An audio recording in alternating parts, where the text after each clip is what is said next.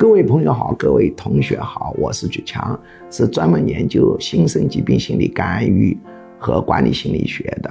那么，新生疾病的范围非常的广啊，并不仅仅是心理疾病，抑郁症、焦虑症、强迫症、恐惧症当然是属于心理疾病，但是啊，很多这个胃溃疡、红斑狼疮啊，这个荨麻疹啊、哮喘、过敏性鼻炎啊、肩颈痛、焦虑性心脏病也是属于。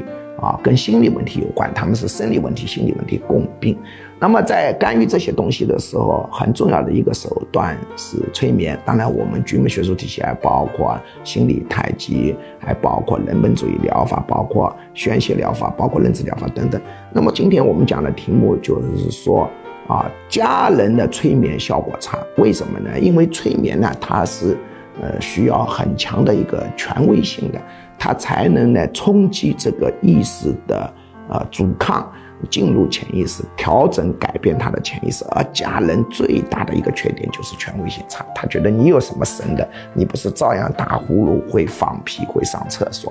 所以家人的催眠的效果呢是相对比较差的，但不是没有效果的。那么家人在做催眠的时候，一定要给他一个指令，就是忘记你的身份，现在你跟我的关系是来访者跟。治疗师的关系啊，这句话要不断的暗示，不断的说，不断的在催眠上来灌输，才可以呢缓解这个家人催眠效果差的一个问题。但是总的来说，家人催眠是比较难办的。